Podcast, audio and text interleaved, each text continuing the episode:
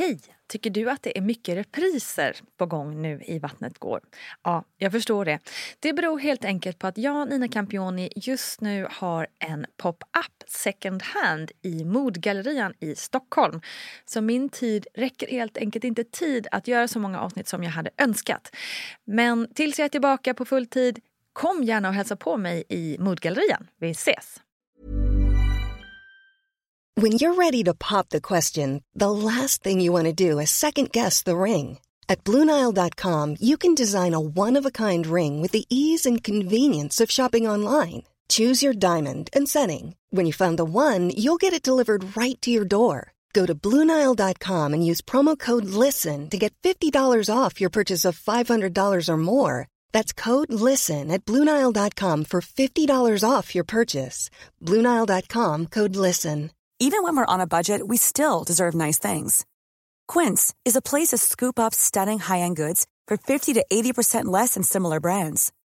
They have buttery soft cashmere sweaters starting at $50, luxurious Italian leather bags, and so much more. Plus, Quince only works with factories that use safe, ethical, and responsible manufacturing. Get the high-end goods you'll love without the high price tag with Quince. Go to quince.com/style for free shipping and 365-day returns. Hey, it's Ryan Reynolds, and I'm here with Keith, co-star of my upcoming film If, only in theaters May 17th. Do you want to tell people the big news?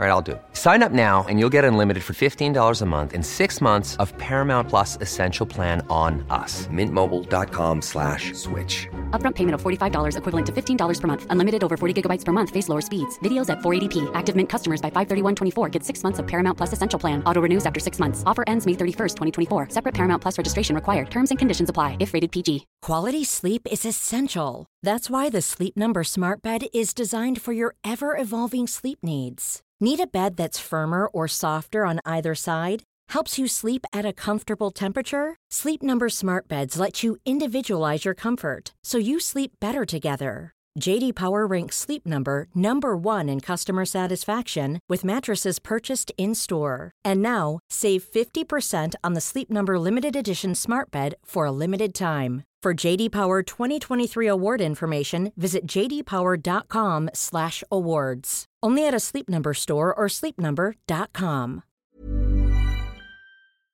Hej kära vänner och välkommen till ännu ett avsnitt av det här nya formatet som jag kallar för Barnet Går. Det är så roligt att ni är så många som är peppade på just detta, som liksom eh, har längtat lite efter det här. Jättekul! Och idén till det här har legat och grott väldigt länge. Jag hade en gång i tiden en podd som hette Pampers barnvagnspromenader, där jag hjälpte er lyssnare att få svar på era frågor om små barn genom att ställa dem till terapeuten Louise Hallin. Nu gör vi ju inte den podden längre, men jag tänkte, varför inte göra något liknande? Så nu gör vi det. Men nu gäller det barn i alla åldrar. Så frågor om barn, föräldraskap och allt sånt är välkommet. Ja, alltså från det att bebis föds till typ 18 år då, I guess. Kul va? Så skicka in dina frågor till vattnetgar.gmail.com. Fråga svar-podden i det här formatet kommer komma en gång i månaden medan på de övriga torsdagarna bjuds det på intervjuer och samtal om samma saker. Den som svarar på dina frågor är ingen mindre än beteendevetaren Paulina Gunnardo som driver Ditt barn och du. Paulina forskar om just barns utveckling och har väldigt många bra svar på hur kids funkar helt enkelt. Så är det med det. Ska vi ta och börja tycker ni? Ja, det gör vi.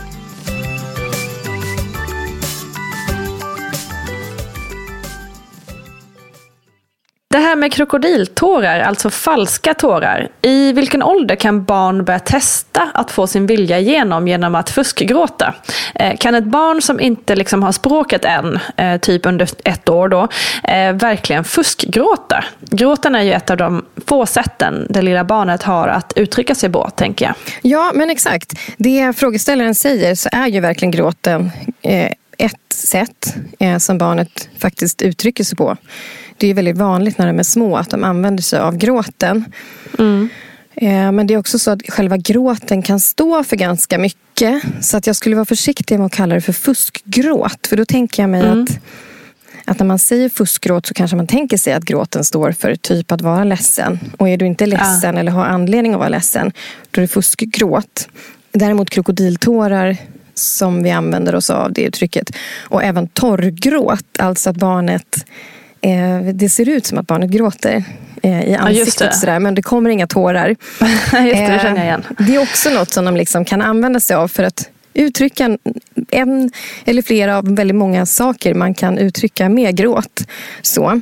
Och det jag tänker på sådär, det här barnet är ju under året. Då någonstans när man närmar sig året, då har de ju börjat förstå att de kan påverka sin omgivning. Ja, Men det är ju väldigt, väldigt färskt. Så att man ska ju inte tro att de liksom sådär supergenomtänkt bara haha. men det är som vet. inga evil geniuses liksom. Nej, bara nu minsann ska jag påverka. Om man tänker sig så här, bara det här första året när man är mitt uppe i det, då kan det ju kännas som att det är ganska lång tid. Men Mm. har man distans till det så ser man ju att de här, det handlar om liksom veckor och månader. Mm. Från det att bebisen har fötts och varit totalt hjälplös. En liten gullig klump som kommer ut och äter, sover, bajsar.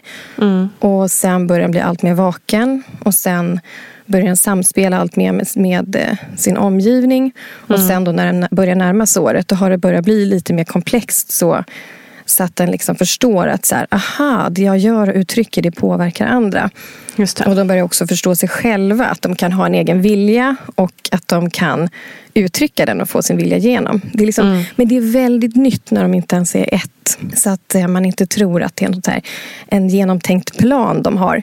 Utan att man faktiskt ser till den här gråten som ett sätt att uttrycka någonting och att man funderar på vad är det barnet vill uttrycka. Så att man inte tänker att det är någon slags fusk. Utan Fake liksom. Mm. Ja, men exakt. Men sen tänker jag också så här, att det är vanligt att känna osäkerhet kring vad det står för. Och det är inte så konstigt för att första åren så går ju barn in och ur faser hela tiden.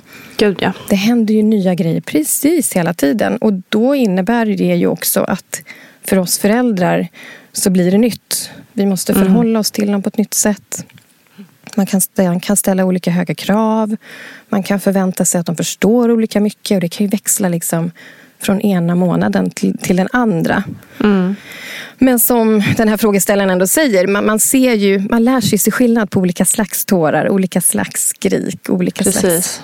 Uttryck. Men tycker du man ska liksom, nej du, haha du lille räv, nu ser jag att du inte gråter. Eller ska man liksom ta den här, även den här liksom krokodiltårarna eller fejkgråten på liksom allvar och typ så här, vad är det liksom, att man liksom sympatiserar med barnet även fast man vet att det är eh, liksom på låtsas. Ja, men där tänker jag nog eh, att man lär sig se eller man tror sig se. Eh, Och kan säkert svara så som du sa där. Haha, nej du, jag ser att det bara är.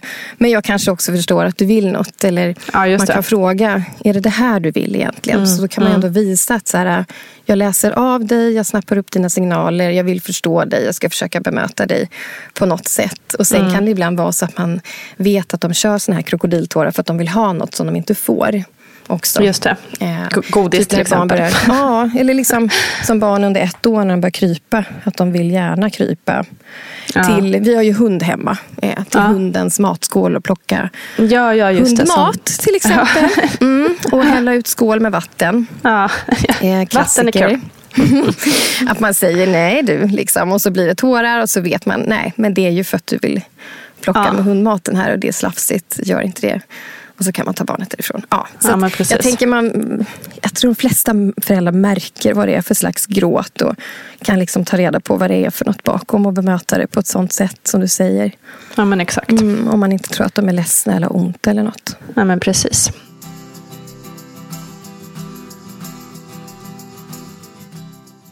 Då går vi vidare. Barn som skäms mycket i sig själva när de har gjort någonting fel. Eh, Ska man undvika att säga till dem för hårt eller för ofta då, tycker du?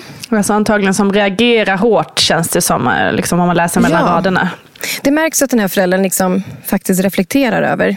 Eh, är jag för hård? Säger jag till för ofta?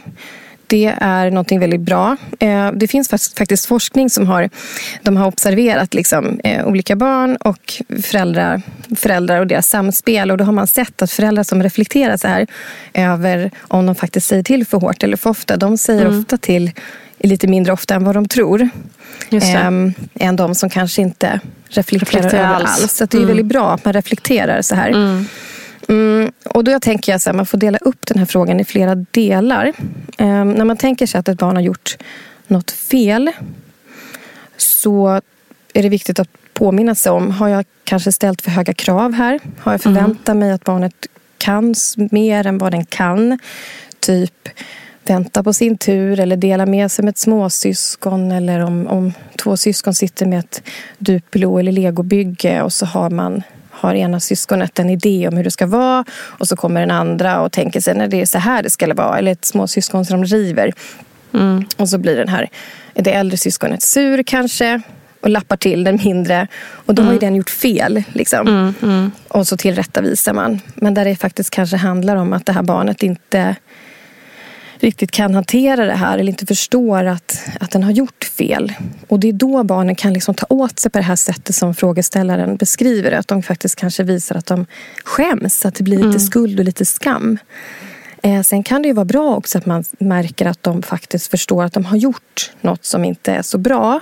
Mm. Men att man där försöker vara lyhörd för vad tror jag att mitt barn faktiskt klarar av och vad kan jag verkligen förvänta mig Mm. Eh, och hjälpa dem att lyckas istället. Det är fortfarande viktigt att signalera liksom vad som är rätt att göra och visa vägen fram mot sånt som är önskvärt. Mm. Men det här med att säga till för hårt så kan man också säga så att hårt i sig självt hjälper sällan. Eh, utan där är det som den här frågeställaren tänker att det kanske är så att man kan säga till på andra sätt. Mm. Eh, en hård ton kan ju signalera att man är trött eller att det är något som barnet gör som är allvarligt, typ springer ut i vägen. Just det. Och då kan det ju vara bra att man säger till hårt, att man visar barnet att det här är verkligen inte bra. Du får absolut inte springa ut på vägen eller mitt ut på parkeringen. Mm. Men om man känner sådär att man säger till för hårt, att man också tänker på att man som vuxen tar ansvar för att man har reglerat sina egna känslor. Det är liksom inte barnet som bär ansvar för om du blir arg eller inte, utan det är alltid du själv. Och att man kan visa barnet att man ber om ursäkt och förklarar. Mm, det beror på hur gammalt barnet är också. Men mm. ett lite äldre barn, när de kanske blir sådär fyra, fem då kan man ju börja prata med dem och säga du ursäkta, förlåt att jag sa till sådär hårt förut. Jag var mm. jätte, jätte, jättetrött. Eller när du skrek så gjorde det så ont i mina öron. Precis, eller jag blir man... arg när jag blir rädd. Eller liksom ja, att det exakt. var det som, att jag var mer rädd fast det blev att jag blev arg. Typ. Ja. Mm. Exakt. Ja. Eh, och det här med ofta, att säga till ofta. Där tänker jag så här att med vissa barn så ligger det i sin natur att man måste säga till oftare. För att om man har ett barn som kanske kan sitta med lego eller pussla eller rita eller leka med dockor en längre stund till exempel mm. medan du lagar mat eller gör något annat. Mm, då behöver man inte säga till så himla ofta. Och en del barn har lättare för att vara kvar i en lek längre. Mm. Och en del barn har det inte. De, har, de kan leka med någon grej i några minuter och sen är de vidare till nästa och så hoppas det och studsas det och de kan vilja utforska mycket, upptäcka sig själva, upptäcka omvärlden. Mm. Och då, för de föräldrarna med, med såna här barn, då blir det ju lite mer tillsägningar. Man måste vara mer på tårna det händer mer omkring en. Ehm, och är det så att man har ett barn där man faktiskt behöver säga till ofta för att man behöver liksom lotsa barnet in eh, på rätt sätt att göra det här på eh, så kan man också behöva lite grann välja sina strider och välja lite grann vad man säger till om. För att blir det väldigt mycket tillsägelser ja, då kan faktiskt barnet ta, ta illa vid sig. Skämmas så att det blir något negativt. Så. Mm, mm.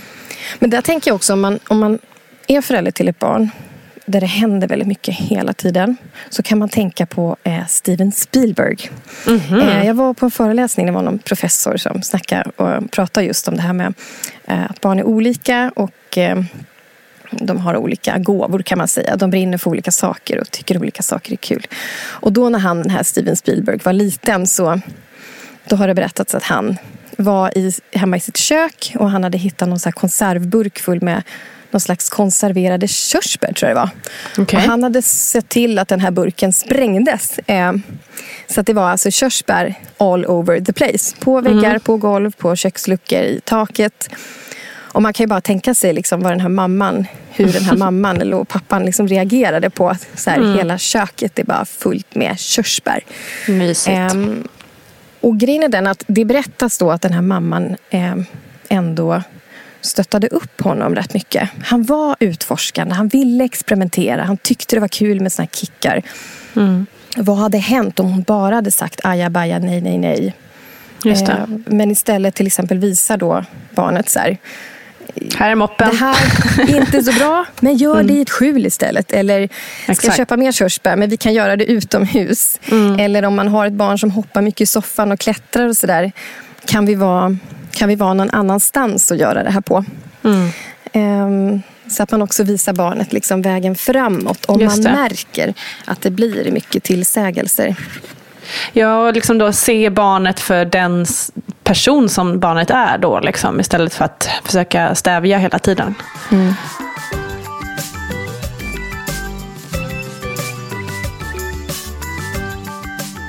Eh, Jag tänkte också lite följdfråga där på, eh, på det här barnet som skäms mycket i sig själva. Liksom, när man märker att ett barn skäms för att de antagligen vet att de har gjort något fel. Räcker det då eller behöver man som vuxen också så markera? Eller kan man bara, nej men nu ser jag att hon skäms, vi be- vi behöver inte prata mer om det här då. Liksom. Ja, men så tror jag absolut att det kan vara ibland. Ehm, Att barnet vet. Någonstans har man väl ändå signalerat. Eller så har syskonet, eh, om det är i- tjafs i en syskonrelation till exempel. eh, Så kan ju syskon själv ha signalerat. Ehm, så. så absolut, att man inte behöver gå på ännu mer. Och ibland kan man nästan prata sönder en situation också. Ja, men exakt. Och då är barnet heller inte mottagligt för det. Nej. Vi har fått en fråga till som lite eh, nuddar vid det här ämnet, så jag tänker att vi tar den samtidigt. Eh, Då är frågan så här. Hej, vi har en treåring som vägrar säga förlåt. Han vet att han gjort fel när han till exempel slagit stora syster i huvudet med en leksak, men när vi försöker få honom att säga förlåt så svarar han nej och går iväg. Det känns väldigt frustrerande. Vad ska vi göra? Dels tänker jag så här, hur mycket förstår en treåring av, av det här? Ehm, perspektivtagandet att eh, det här småsyskonet kan tänka eller känna någonting som den här lite större då inte tänker och känner. Det, det börjar utvecklas någon gång då. Så Okej. att förlåtet är ganska, egentligen ur vårt perspektiv, vuxet, vuxna perspektiv, det är liksom ganska komplext. Ehm, Så att de behöver ju först ha fått med sig perspektivtagandet och inlevelseförmågan. Och märker man då att ett barn blir så här, nej, tänker inte säga förlåt. Då kan det vara för att den faktiskt inte riktigt förstår. Och då tänker jag så här att ibland kan det vara så att man kanske inte måste kräva att den ska säga förlåt. Utan snarare gå till, till det här, den här treåringen och kanske vid ett annat tillfälle prata om känslor, berätta, sätta ord på känslor. Ehm, hur känns det när det här händer? Hur känns det för kompisen nu?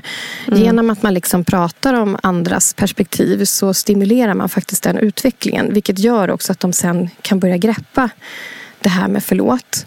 Just Det kan ju också vara så här när det är med syskon ehm, att i syskonrelationer så, så är det så lätt att föräldrar går in och tillrättavisar och så har man kanske inte sett allting heller. Just det. Och den här treåringen kan ju själv gå med känslan av att den har blivit missförstådd eller att syskonet har gjort något dåligt. De här tjuvnypen som man inte ser. Ja men exakt. Antingen det eller liksom om de till exempel sitter och bygger något så här äh, Duplo-bygge till exempel. Så kan det ju vara så att treåringen tycker att den har byggt ett jättefint torn. Och så kommer småsyskonet och bara river det. Och så lappar treåringen till småsyskonet. Då bär ju säkert treåringen också på en känsla av att jag har blivit illa behandlad. Just det. Eh, också. Och kanske tycker, nej hörru du, jag ska minsann inte alls säga förlåt. Nej. Och där kan det också vara bra. ehm, jag vet inte hur de här situationerna brukar se ut med den här treåringen. Men att man eh, har med sig det. Att ehm, försöka få med sig hela bilden. Har man sett hela bilden? Vad har hänt innan som gjorde att barnet ville säga ifrån? Eller var det totalt oprovocerat? Oftast är det ju inte det. Så att man också bekräftar treåringen i det. Just det. Ehm, Vad som var orsaken. Liksom. Just det. Mm. Ja, men jättebra. Så kanske själva ordet förlåt betyder inte så mycket för en treåring kanske. Men, eh, så att man kanske ska ta det lite lugnt med just den saken då. Precis, och ett tips då, förutom att man, man kan prata om olika känslor och andras perspektiv så kan man också eh, visa hur man gör förlåt som förälder. Att man är en förebild. För att det Just finns det. något som heter social inlärningsteori. Och det handlar just om att barn inte bara lär sig av det man säger utan att vad man gör. Och att de ser att andra gör. Just det. Och att man då som förälder visar till exempel att man tröstar småsyskonet eller eh, visar hur man gör istället, hur man kompromissar. Mm. Och kanske får bygga på varsin sida av den här duploplattan eller något så. Mm. Eh, och sen ytterligare ett tips faktiskt. Det, är, det finns en bok som heter Säg förlåt av en förskollärare och författare som heter Linda Palm. Den tycker jag är jätte, jättebra och den passar i den här åldern. Så Gud, bra. är ett tips att läsa. Mm. Perfekt tips.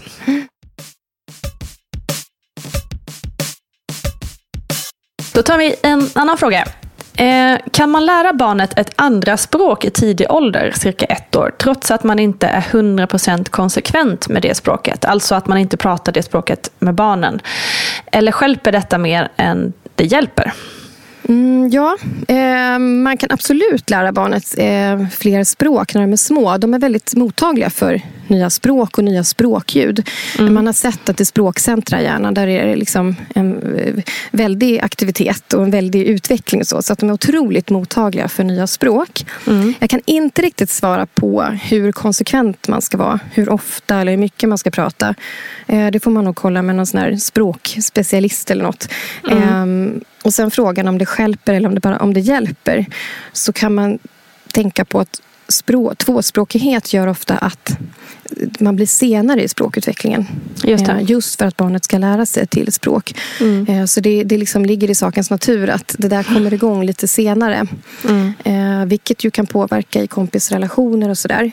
Men på sikt är det ju förstås guld värt att ha flera språk. Eh, Eller hur? Så. Jag kan ju svara för egen erfarenhet. Vi har ju tre språk i vår familj. Eh, Svenska, italienska och engelska.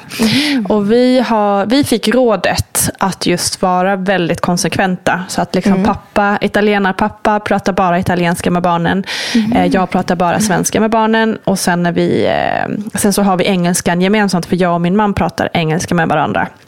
Eh, och Det har gjort att eh, för Essie som nu är sex, hon pratar alla tre språken väldigt bra. Eh, flytande italienska och svenska. Fattar engelskan 100% och, och har börjat prata mer och mer och mer engelska själv. Och, men hon var absolut inte senare än någon, någon av sina förskolekompisar i språket. Eh, däremot Rocco nu som är tre, han märker vi är lite senare med, eh, med, med språkutvecklingen. Men vi har, gjort, vi har gjort precis på samma sätt, så det är också intressant hur individuellt det är. Eh, sen har han kanske inte varit i Italien precis lika mycket som Essie har varit, så hon fick ju italienskan väldigt mycket genom att vara i Italien mycket när hon var eh, väldigt liten. Eh, men det har funkat hur bra som helst för vår, för vår familj. Eh, men då har vi varit väldigt konsekventa ska jag säga, med språket. Mm. Intressant. Ja. Så lycka till, säger jag med språket. Det är spännande.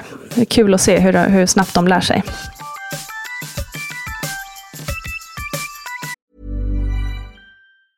Mom deserves the best, and there's no better place to shop for Mother's Day than Whole Foods Market. They're your destination for unbeatable savings, from premium gifts to show-stopping flowers and irresistible desserts. Start by saving 33% with Prime on all body care and candles. Then get a 15-stem bunch of tulips for just $9.99 each with Prime. Round out Mom's menu with festive rosé, irresistible berry chantilly cake, and more special treats. Come celebrate Mother's Day at Whole Foods Market. Hey, I'm Ryan Reynolds. Recently, I asked Mint Mobile's legal team if big wireless companies are allowed to raise prices due to inflation. They said yes. And then when I asked if raising prices technically violates those onerous two year contracts, they said, What the f are you talking about, you insane Hollywood ass?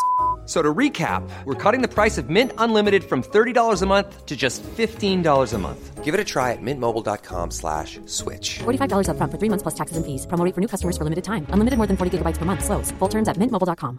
I'm Sandra, and I'm just the professional your small business was looking for. But you didn't hire me because you didn't use LinkedIn jobs. LinkedIn has professionals you can't find anywhere else, including those who aren't actively looking for a new job but might be open to the perfect role, like me.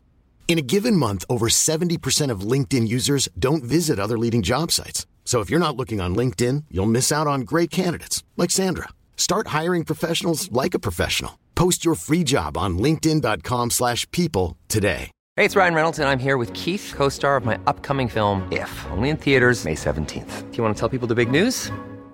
All right, I'll do. it. Sign up now and you'll get unlimited for $15 a month in six months of Paramount Plus Essential Plan on us. Mintmobile.com slash switch. Upfront payment of $45 equivalent to $15 per month. Unlimited over 40 gigabytes per month. Face lower speeds. Videos at 480p. Active Mint customers by 531.24 get six months of Paramount Plus Essential Plan. Auto renews after six months. Offer ends May 31st, 2024. Separate Paramount Plus registration required. Terms and conditions apply if rated PG.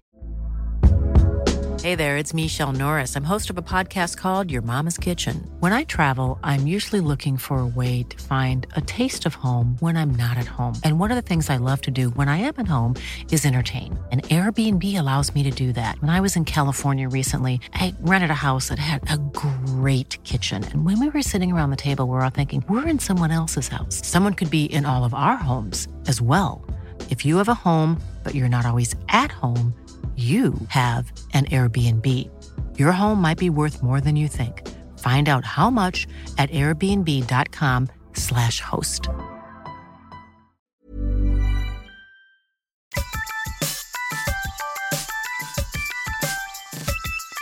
Eh, vi tar nästa fråga.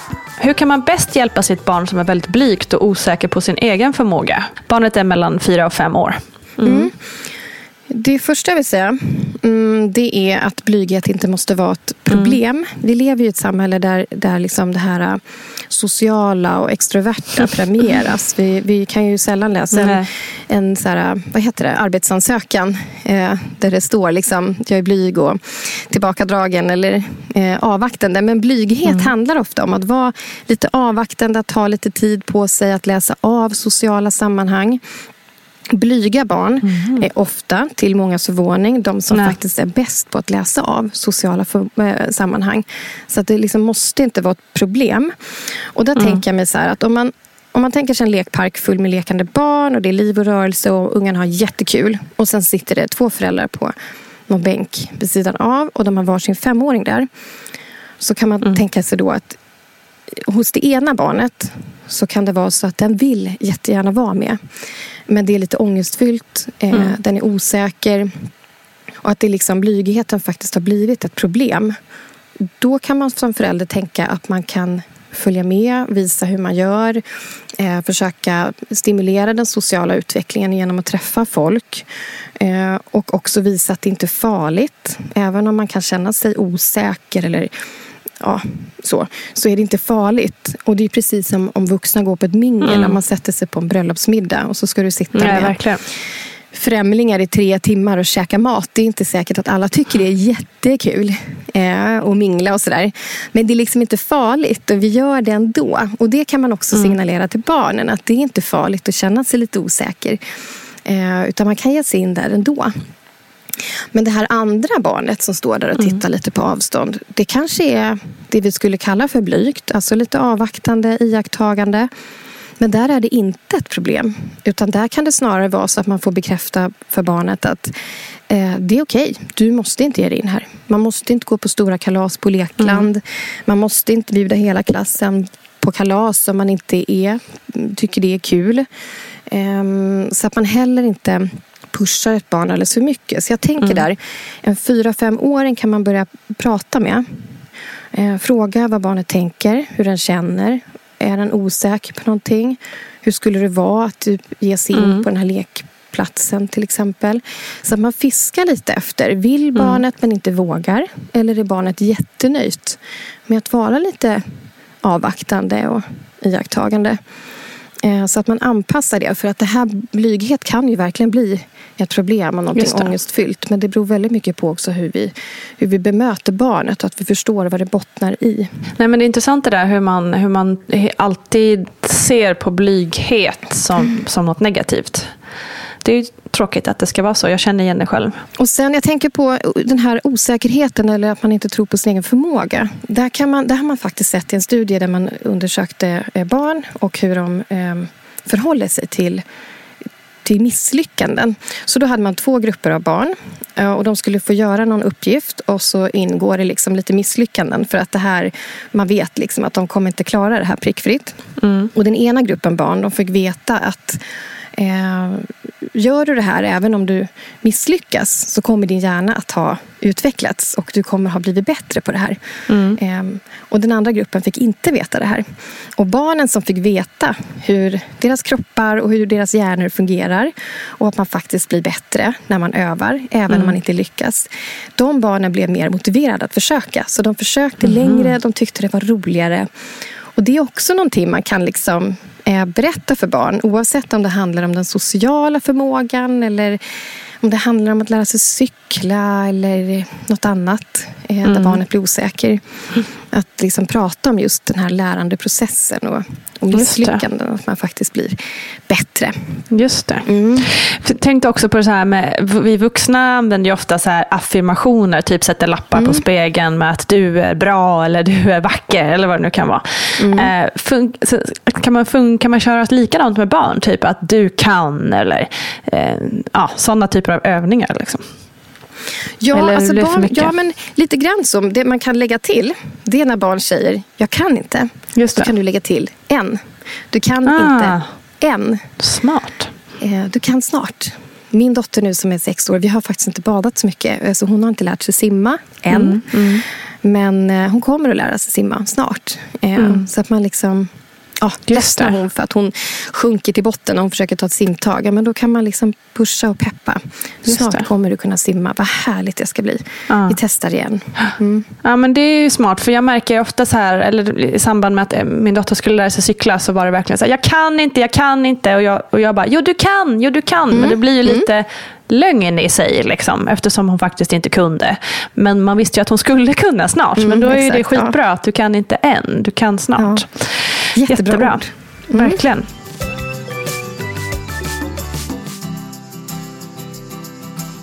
Eh, vi tar en till. Då ska vi se. Hej! Jag undrar när och hur tidigt man börjar disciplinera snedstrecka fostra barn. Har en dotter på 10 månader som av och till är väldigt högljudd, gapig, skriker som man får ont i öronen av ingen anledning. Vi säger nej med bestämd röst men inget hjälper. Har testat att distrahera, hyscha och viska för att försöka bryta mönstret. Vad kan man göra? Är hon liksom för liten och förstår inte? Eller hur ska man tackla det här? Eh, Mvh Emma med skavsår i öronen. Ja. Jag känner igen. Eh, Jag använder mig nog av uttrycket att det skar i huvudet. Ja. Eh, Jag hade också en liten tjej som, som var ganska gapig och skrikig. Framförallt första året. Eh, det- De kommer ju in i faser där de testar sin röst. Och då kan det verka som att de inte har någon anledning. Utan de bara de skriker bara. Så att det faktiskt skär i huvudet. Eller man Ja. får skavsår i öronen. Ja. Men det är ju för att de måste testa sin röst. Ehm, Det här barnet närmar sig året. Ja.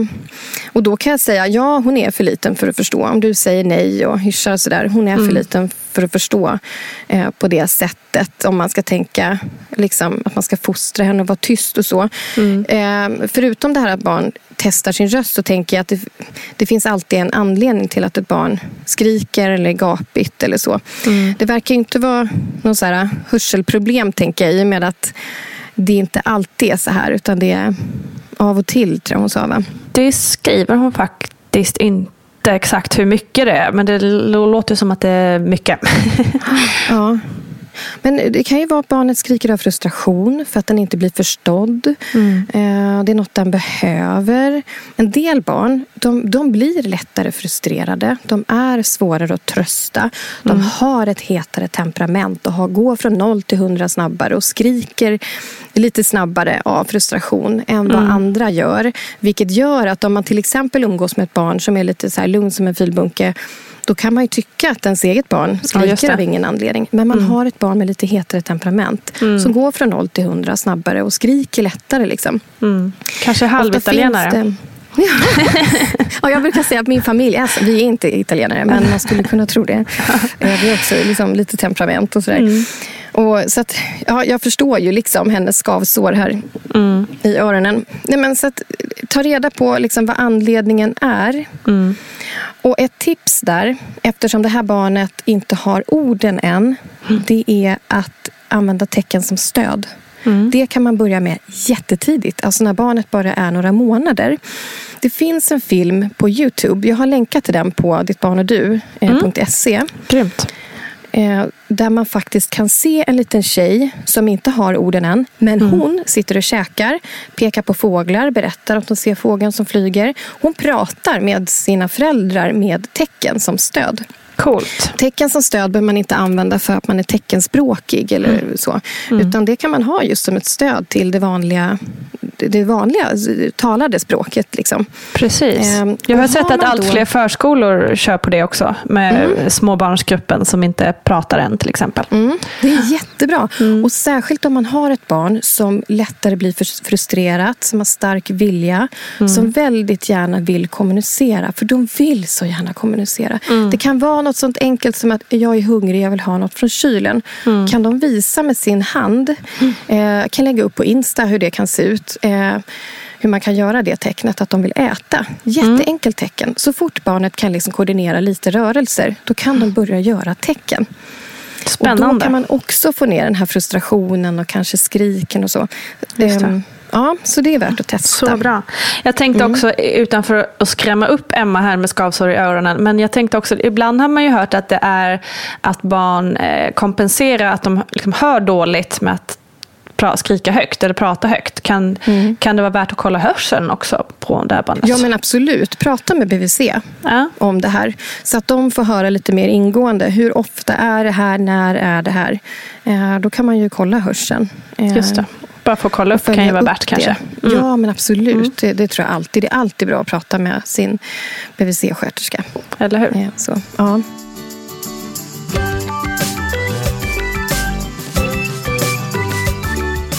Då tar vi sista frågan här. Eh, vi har en bebis som är åtta månader och har hittills inte sovit bra en enda natt. Alltså vi snackar uppvak cirka fem till sex gånger per timma. Det skapar ångest och depression hos oss föräldrar och vi vill helst inte testa fem minuters metoden men vi har ju hört att den funkar väldigt bra för många som har försökt. Vad tycker du om den här metoden som är ganska omdiskuterad får vi väl säga. Mm. Till att börja med, eh, jag fattar att det är svinjobbigt att behöva vakna fem, sex gånger i timmen. Eh, Mm. Jag kan relatera. Ja, jag med. Vi, vi, vi har drygt sex år av dålig sömn här. Och jag Ah. eh, har också haft små barn som har vaknat så här ofta. Och man kan faktiskt använda många uppvak och sömnbrist som tortyr. Ja, Och det är verkligen. lite av tortyr. Och då är det Verkligen. fullt förståeligt att man faktiskt inte... Alla mår inte jättebra första Nej. tiden med barn. Det, Nej. det är faktiskt så. Och där är sömnen liksom en, en vanlig orsak till att man kan tycka att det är väldigt tufft även dagtid. Liksom, Mm. För att man Gud, går, ja. är så trött. Och där vill jag också inledningsvis säga, är det så att det skapar ångest och depression då är det jätteviktigt att komma iväg och få hjälp om de inte redan har fått det. Då måste man prata med en psykolog. Ibland använder man ju ångest och depression som ord för att beskriva nedstämdhet. Handlar det mer om kanske nedstämdhet och sådär, för att man är så trött. Försök ta hjälp om ni har någon att be om hjälp. Dela på nätter om ni kan dela nätter. Gör vad ni kan för att få er sömn. Det är så sjukt viktigt. Men handlar det om ångest och depression, då måste man komma iväg och få hjälp med det. Det. Eh, och också utesluta, finns det någon medicinsk orsak till att barnet vaknar så här ofta? Med en del barn så hittar man ingen medicinsk orsak till att de vaknar ofta. Men, eh, men det finns en del som har gjort det. Jag, jag kan inte riktigt återge vad det är. Det är inget liksom farligt. utan eh, det, Jag tror att det kan vara någonting med halsmandlarna eller någon reflux eller någonting sådär. Eh, så det är ju såklart viktigt att kolla upp. Men också kolla upp eh, maten. Så att det inte är något som är väldigt gasbildande. Just det. För ligger de där och är röriga i magen, då kan sömnen också bli otroligt störd. Mm. Så. Och för de allra flesta barn så stabiliseras sömnen någon gång vid, vid tre års ålder. Men det är ju väldigt lång tid om man Det är lång tid sån till dess. enorm sömnbrist. Man måste ha en förändring innan Ja. det. Ja. Men till frågan, femminutersmetoden. Jag Mm. avråder väldigt starkt från den. Eh, jag, jag har förståelse för att man liksom vill testa för att man till slut känner sig maktlös och inte Ja, vet vad man ska sista göra. utvägen liksom. Mm. Ja, verkligen. Och det här är också ett tecken på hur samhället ser ut idag. Eh, många känner sig väldigt ensamma som föräldrar. Eh, man brukar säga att det krävs en hel by för att uppfostra ett barn. Och det är verkligen så.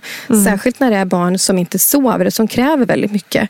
Där är väldigt många ensamma. Mm. Och det, jag tror inte det kan vara tänkt att vi ska vara så ensamma och rodda sån enorm sömnbrist och sen klara dagen och kanske klara syskon och Nej, någon ska gå till Det är jobbet. vidrigt alltså, Det är alltså. inte rimligt liksom, att man ska stå ensam i det. Och där tänker jag att vår individualistiska kultur faktiskt är ganska osund. Det Mm. visar sig liksom när det kommer till såna här saker.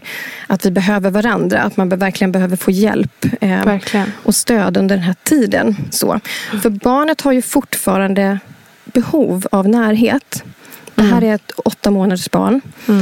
Återigen, de här små kottarna föds totalt hjälplösa. Det ligger i deras natur att de ska ha närhet för sin överlevnad. En del barn vill ha mer närhet än andra. En del vill inte liksom att man släpper dem överhuvudtaget. Ehm, utan, och, så. och sen om de vaknar på nätterna och det är mörkt och de är ensamma.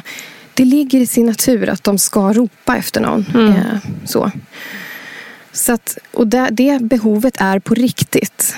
Och det är så otroligt viktigt att möta barnet i det. Ehm, om man tittar på hur hjärnan utvecklas. Det har vi pratat om i tidigare avsnitt. Eh, Det här med att man kan dela in hjärnan i tre delar. Att man har en del som heter överlevnadshjärnan, en del som heter känslohjärnan. De sitter längre bak, längre ner och känslohjärnan i mitten. Och sen har vi yttre och främre områden som man kan kalla för tankehjärnan. Och där sitter förmågan att reglera starka känslor.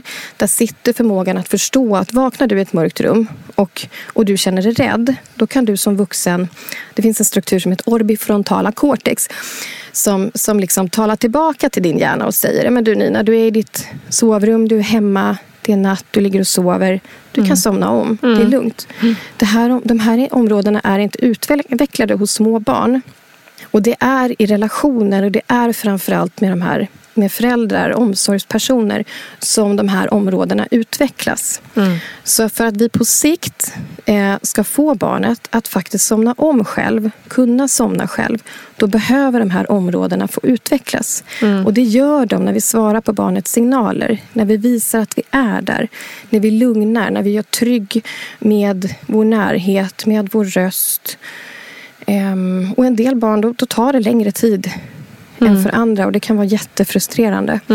Men jag vill verkligen avråda från fem minuters metoden. Om man tittar liksom på vad man kan hamna i åt andra hållet. Det här, om jag ska ta liksom en lite mer extrem situation. Nu tänker jag att många som använder fem minuters metoden de funkar ju övrig tid på dygnet. Så att barnet behöver inte ta någon jättestor skada så. Men, Nej. men om man tänker då på vad, som, vad man faktiskt lär barn när man håller på med fem minuters metoden och när barn då inte får svar på sina signaler. Så, Det är att man, man lär dem att bli tysta för att det är ändå ingen som kommer när de ropar. Just det. Skulle det vara så här även dagtid, vilket tyvärr är i vissa familjer. Nina Rung som du har intervjuat, hon jobbar ju med såna här barn som far väldigt illa när hon jobbat som utredare på polisen. Mm, de bar- barnen kan ju lära sig någonting som kallas för inlärd hjälplöshet. Och det är helt enkelt att jag försöker ropa, jag känner någonting, ingen kommer svara. Och när man är liten, när det handlar om ett litet barn, då kanske man inte tycker att det är något problem. Men när man blir stor sen då? Och man mår dåligt, man är deprimerad, har ångest. Eh, kanske har självmordstankar. Vad händer då om man tänker att jag försöker signalera, men det är ingen som lyssnar. Eller jag försöker signalera, men det är ändå ingen som kommer hjälpa mig. På sikt är det här liksom väldigt negativt. Mm, sen gud, luktar fruktansvärt. Nej, precis, det låter jag vill inte skrämma upp riktigt folk. hemskt. Om man använder femminutersmetoden och man fungerar övrig tid på dygnet Ja. så ska man inte tänka att man har gjort det här. Nej. Viktig poäng. Men jag vill ändå visa vad liksom extremen är Ja. och vad det är det handlar om. Vad det egentligen innebär. Liksom. Ja, för att vi vill ju helst att barnen ska ha allt det här braiga. Liksom, Såklart. hela dygnet, även på natten, även när det är tufft. Och då har man ett barn som har sånt här närhetsbehov och sover så här dåligt. Det barnet behöver få sina behov tillgodosedda. Men det behöver även du som förälder. Ens behov av sömn försvinner inte för att man har blivit förälder. Utan då måste man ta hjälp. Man måste vara fler kring, kring det här barnet med så stora behov. Mm, så att både barnet och föräldern får det den behöver. Eh, Så Yes. jag skulle verkligen avråda från femminutersmetoden. Eh, och Tydligt och istället klart, tycker jag. Ta, Ja. Försök ta hjälp och Ja. uteslut medicinska orsaker. Så. Så bra. Mm. Det, man gillar ju ändå, även om det är svar som man kanske inte ville ha, så gillar man ändå när det blir tydligt och klara råd, känner jag mm. personligen. Mm. Eh, vi tackar för den här omgången av eh, superbra frågor från er lyssnare och eh, jättebra, tydliga och klara eh, var och råd från dig, Paulina. Eh, jag tänker att vi säger hej då tillsammans och uppmuntrar alla er där ute som lyssnar att skicka in dina frågor till eh, vattnetgar.gmail.com. Så kör vi sån här frågepodd snart igen, eller hur Paulina? Det tycker jag. Och hör gärna av er om ni inte har fått svar på era frågor. Just eh, om ni vill bolla någonting mer. Eh, så. Det är ju skitbra att veta. Då kan man mm. gå till dig på ditt barn och du. .se. .se. Jättebra. Precis. Tack för idag. Bra, tack. Hej då.